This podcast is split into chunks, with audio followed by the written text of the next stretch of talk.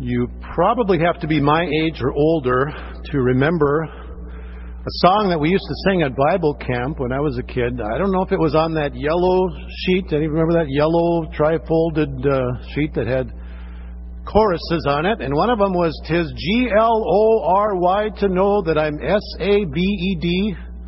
I'm H A P P Y because I'm F R E E. Once I was B O U N D by the chains of S-I-N, now V-I-C-T-O-R-Y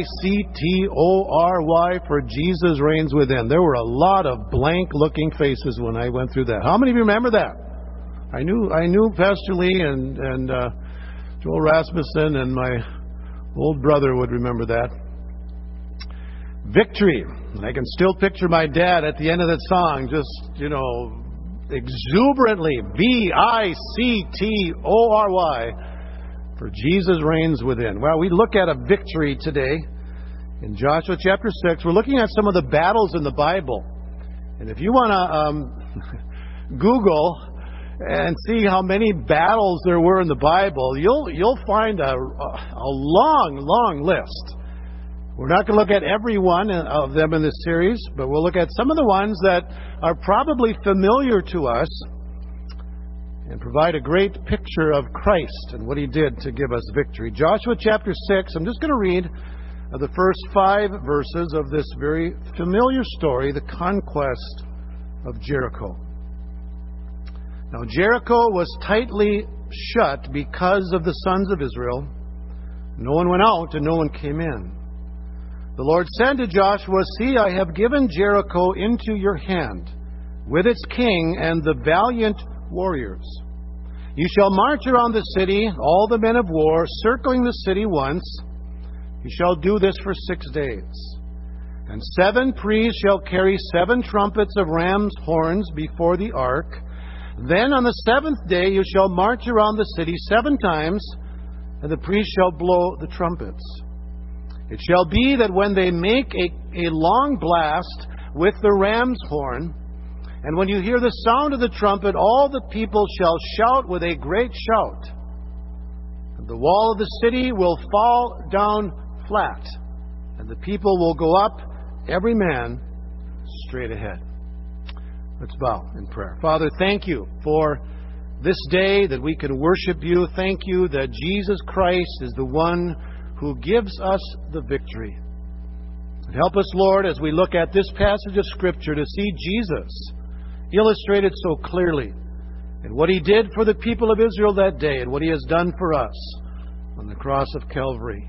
For we pray in his name. Amen. In the verses just prior to this passage of Scripture, Joshua is near the city of Jericho. And I, I, can't help but think that he is probably wondering how in the world are they ever going to defeat this very fortified city. But while he is there, he meets the Lord face to face, and he, he, he, he bows at the feet of the Lord in, in worship. Look at verse 15 of chapter 5. The captain of the Lord's host said to Joshua, Remove your sandals from your feet, for the place where you are standing is holy. And Joshua did so. And I can't think of a better way to approach a battle than to worship. Uh, getting his eyes focused on the Lord was exactly what Joshua needed. Because that battle that day would not be won in his own power or the power of the army, but in the mighty power of God.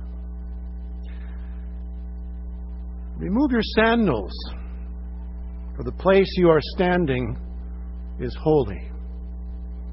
That's a familiar word, isn't it? Because that's the word that was given to Moses many years ago as God called him to lead the children of Israel out of Egypt and into the promised land.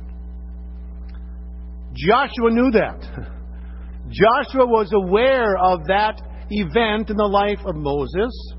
And so when God told him to take off his sandals, the place where you are standing is holy ground, It was a clear reminder to Joshua that this is the same God as he was when Moses lived. And just as God promised that he would lead them out of Egypt, which he had already done, he would then fulfill the second part of that promise that he would lead them into the promised land. God would give them victory. And it would be very clear that the victory belonged to God and to God alone. There are three lessons I want to highlight from this passage this morning. First of all, I want you to notice that victory is assured by the promise of God. Victory is assured by the promise of God. As the people of Israel were about to enter the promised land, they were facing a very daunting task. Moses had made it very clear to them that you are going to come against seven nations that are stronger than you are. And beginning here with the city of Jericho, this was a very powerful enemy. They are an under equipped, inexperienced band of men who are facing the city of Jericho, and in their own strength, they would never be able to defeat this city. But there is no reason for them to doubt. Because God had made it very clear to them what the result will be. In fact, he speaks of the result as if it had already happened. Notice what verse 2 says. God doesn't say in verse 2 that I will give Jericho into your hand, which would have been correct to say. He speaks of it as having already happened. He says, I have given Jericho into your hand. R. Kent Hughes says, It is not yet yours in experience, but the fact that it will be is so certain in the providence of your sovereign God that the future can be expressed by a tense of completed action. I have given. That is a promise of God. It's obvious that God wanted them to know this in advance, but He also wants them to contemplate this. Look at verse 2. You see that little word, see. The Lord said to Joshua, See, I have given Jericho into your hand. That little word see challenges then the people to look, to focus, to get their minds set on this. God wanted them to meditate on the fact that when He makes a promise, there isn't a shred of doubt about the outcome. It doesn't matter how big the enemy is, if God has given His word, it is certain to happen. And isn't that the confidence that we can have today as well in the promise of God's Word? If God has said it, it is going to happen. So we can have confidence. We're not battling a, a, a city like the people of Israel did. We have battles, don't we? How about the battle we face every day with our sinful flesh, our sinful nature? Now, Paul describes it in Romans 7, doesn't he? He says, The things that I want to do, I don't. The things that I don't want to do, I end up doing. He says, Oh, wretched man that I am. Have you discovered that this week? Huh? Some of the temptations you face, you end up doing the thing that you don't want to do, and the thing you want to do, you fail, and you come to that realization that by nature I am a wretched man. And Paul says, Who will deliver me from this body of death? What's his answer? Thanks be to God through Jesus Christ our Lord the battle with the flesh. And we have another enemy, don't we? We battle the world, the world system, the, the values of our culture today. And we are living, as we saw the Truth Project this morning. I'll put in a plug for that. Please come to that if you haven't. Nine o'clock on Sunday or Wednesday evening. There is a, there's a cosmic battle going on between truth and error. And we live in a culture that is quickly abandoning the truth of God's Word, and so we battle the world as well. And yet, what does Paul say in Romans chapter 8? We are more than conquerors through whom? Through Jesus, through Him who loved us. And we have another enemy. We have a, a Satan himself and, and his demons that are always seeking to, to tempt us. And yet we have the promise that greater is he who is in us than he that is in the world. So just as God was the one who brought victory to the people of Israel, it is Jesus Christ who gives us the victory today. And one day we will experience the ultimate victory over death itself. As Paul says in 2 Timothy chapter 4 verse 18 that God will bring me safely into his kingdom. To whom be the glory forevermore. So let me ask you, are you standing on the promises of God today? Not on your feelings, not on your thoughts, but standing on the truth of God's Word. Victory is assured by the promise of God. The second lesson we learn here is that victory is based on the plan of God. Victory is based on the plan of God. When, when Joshua met the Lord at the end of chapter 5, he asked the Lord what to do in, in facing the battle against Jericho. Verse 13 says, he, It came about when Joshua was by Jericho that he lifted up his eyes and looked, and behold, a man was standing opposite him with his sword drawn in his hand. And Joshua said, Now who are you for? Are you for the enemy? Or are you for us? He said, No. Rather, he said, I indeed have come now as captain of the host of the Lord. And Joshua fell on his face to the earth and bowed down and said to him, What has my Lord to say to his servant? Lord, what is it you want to tell me? What do you have to say to me?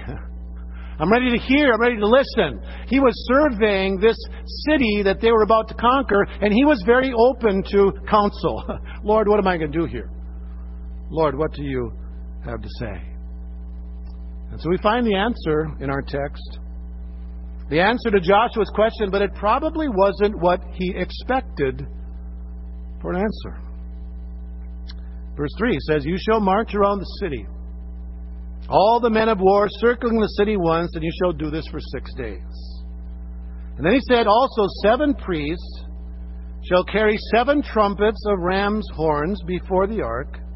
Then on the seventh day you shall march around the city seven times, and the priest shall blow the trumpets. Now that sounds like a very interesting battle plan, doesn't it?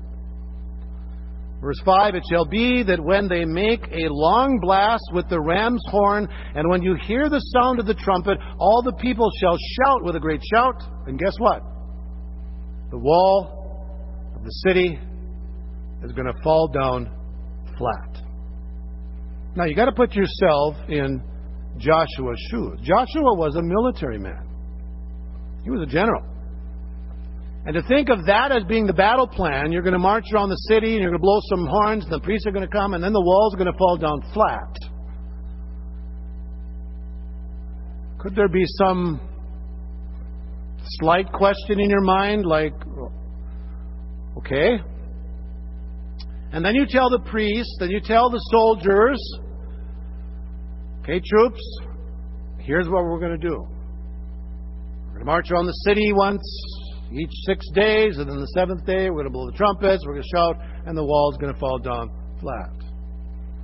If you put yourself in the shoes of the priests or the soldiers of the army, you might also have a little bit of a question. Okay, that's what we're going to do. But when Joshua told the priests and the people what to do, they did it. And there doesn't appear to be any hesitation in their minds. And I ask the question, how could that be? How could it be that there, were, there was no question in their minds? Well, if the people of Israel remembered their history, they would know that they were victorious when they were obedient to the plan of God, even when the plan may not have made sense to them. And they had already experienced that, hadn't they? Okay, they were on their way, leaving Egypt, on their way to the promised land. The Lord says, I want you to turn around and go back. And they go back and they're with their back to the Red Sea and the army of Pharaoh coming, and now what are we going to do? And God says to Moses, Well, take that rod and put the rod against the sea, and it's going to part, and you're going to pass through. And that's exactly what happened. And so they must have learned something there, although it seemed like down the road they had to relearn this lesson over and over again. But when you follow the plan of God, when you do it according to His will, then there is the promise of victory.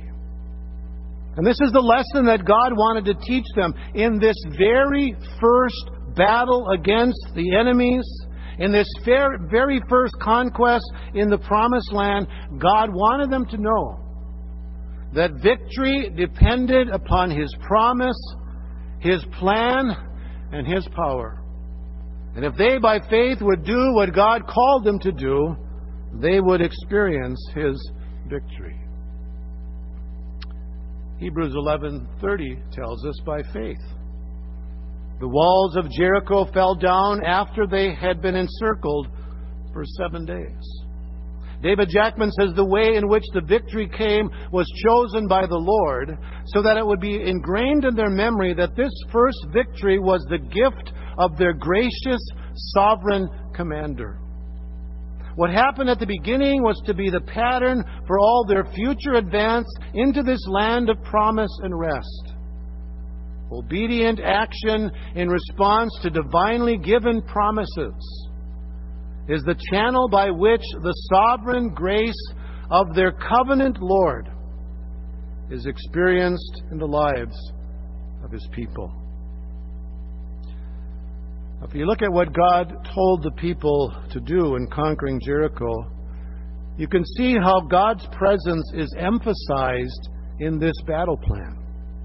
In verses 6 through 11, you have reference to the Ark of the Covenant which held the Ten Commandments and Aaron's rod and the manna. That was the symbol of God's divine presence. And in verses 6 through 11, the Ark of the Covenant is mentioned in every verse except verse 10. And one author says the emphasis is not on the fighting men, but on the Ark of the Covenant, the symbol of the divine presence. God is with his people in their very midst to accomplish his victory for them. He is not remote or at arm's length, but is leading his people by his presence just as he had done through all their wilderness years. This author goes on to say that is why there is such an emphasis on the number seven in the text occurring four times in just one verse, verse 4. Seven is the number of divine perfection or completeness, reflecting the seventh day of rest at the end of the six days of creation. So here the six days circling the city are to find their completion or culmination in the seventh day with its seven circuits around Jericho. So when this city was conquered, it was absolutely clear to the people of Israel that this victory was due to God and God alone. God got the praise for that because this battle plan made it clear that God was the one who had done it. And that brings us to the third lesson here that victory is accomplished for the praise of God, the glory of God. The victory that God won that day was obviously a reason for Israel to praise God. The promise that he had made to Abraham way back in Genesis chapter 12 was, was now being fulfilled. That he was going to give them this land. But you know, it was also a day when a family who lived in the city of Jericho also had reason to praise God. And it was a family that you might least expect. It was the family of a prostitute by the name of Rahab. In verse 17, The city shall be under the ban. It and all that is in it belongs to the Lord. Only Rahab, the harlot, and all who are with her in the house shall live, because she hid the messengers whom he sent. Now, why in the world would God save a prostitute, someone might ask? Why would he save her family? Uh, she certainly wasn't a person of upright standing in the community, not the type of person you'd want your family to spend time with. But Hebrews tells us that it was by faith in the promise of God that she was saved. Hebrews 11:31 says by faith Rahab the harlot did not perish along with those who were disobedient after she had welcomed the spies in peace. You see Rahab had heard about the God of Israel. When the spies came to spy out the land, remember what she said? Go back to chapter 2. Verse 8 says, Before they lay down, she came up to them on the roof. And she said to the men, I know that the Lord has given you the land, and that the Lord has, and that the terror of you has fallen on us, and that all the inhabitants of the land have melted away before you. We've heard what the Lord did to dry up the water of the Red Sea before you came out of Egypt. And we heard what you did to the two kings of the Amorites who were beyond the Jordan, to Sihon and Og, whom you utterly destroyed. And when we heard of it, our hearts melted. And no courage remained in any man any longer because of you. For the Lord your God, He is the God in heaven above and on the earth beneath. And then she pleaded for mercy. Verse 12 No, therefore, please swear to me by the Lord, since I have dealt kindly with you, that you also will deal kindly with my father's house and give me a pledge of truth, and spare my father, my mother, and my brothers and my sisters, with all who belong to them, and deliver our lives from death. Yeah, she was a prostitute. Uh, she had sinned and fallen short of the glory of God, but she didn't come to God on the basis of justice. She came to God on the basis of mercy. And in that sense, she is, she is no different than we are. Right? We don't come to God on the basis of justice. We don't come to God asking that He be fair with us, that He treats us with justice. Because if God treated us with justice, there wouldn't be one of us here today who would be saved. We would all be lost. We would all be judged. We'd be all sent to hell. But when we come to God on the basis of His mercy, pleading for mercy as Rahab did for her and her family, then there's victory, then there's salvation, then there's hope. And I hope you understand that today.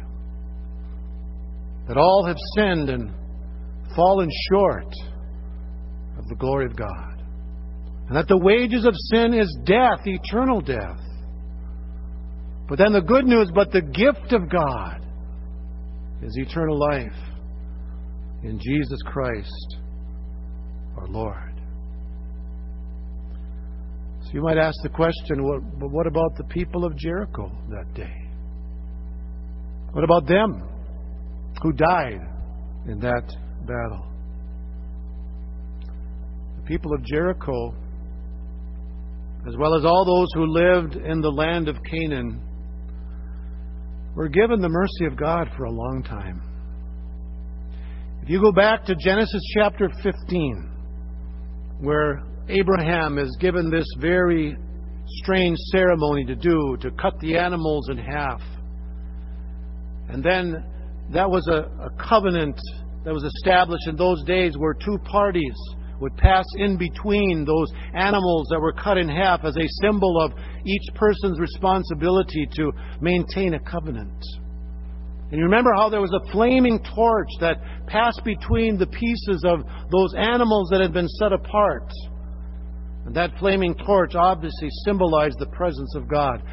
Abraham did not pass through there, but God did. Which illustrated that God was the one who was, who was responsible for fulfilling that covenant. It didn't depend on Abraham, it depended upon God. Then he said something very interesting. God told Abraham what was going to happen with his people. He would be, they would be in bondage in Egypt for 400 years. And after that time, he would bring them out, and then he would bring judgment upon the people in Canaan. And then there was this phrase that he said, For the iniquity of the Amorites is not yet full or complete. How long did God wait? Over 400 years before he brought judgment. What does that say? God is merciful. He is not willing that any should perish. He gave those in the land of Canaan a long time to turn away from their sin. Rahab and her family did. They pleaded for mercy. The people in Jericho had opportunity as well, they didn't turn away from their sin. So we can't say that God was unjust, that God was unkind. He gave them ample opportunity to repent. Do you realize the fact that you are here today, the fact that you are alive today, is the mercy of God? Especially those of you who may not know Jesus. The fact that you are alive today is the mercy of God giving you opportunity to repent. Opportunity to turn away from your sin and put your trust in Jesus before the judgment of God comes. And it will be worse than the destruction of Jericho. It'll be worse than the flood that was during the time of, of Noah. It'll be a fiery judgment. But God has given you opportunity to repent. Opportunity to put your trust in Jesus, to experience the victory that He has won for you.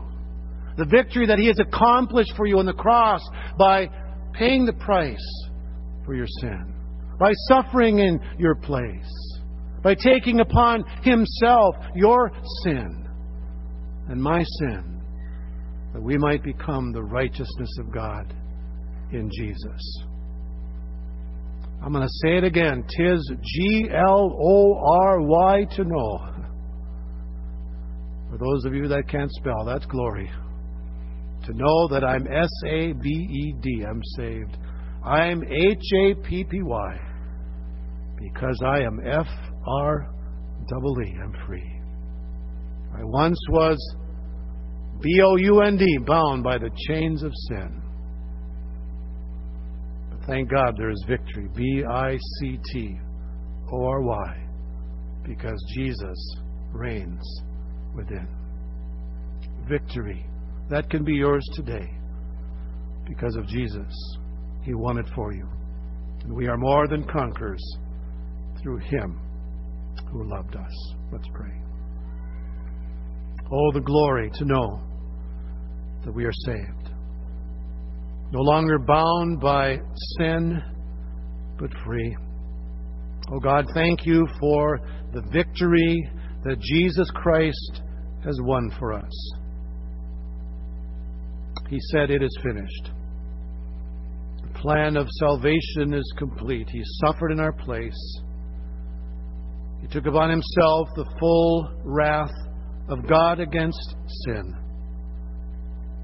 And he rose victoriously to announce that the, the, the payment has been accepted by the Father and we can be set free.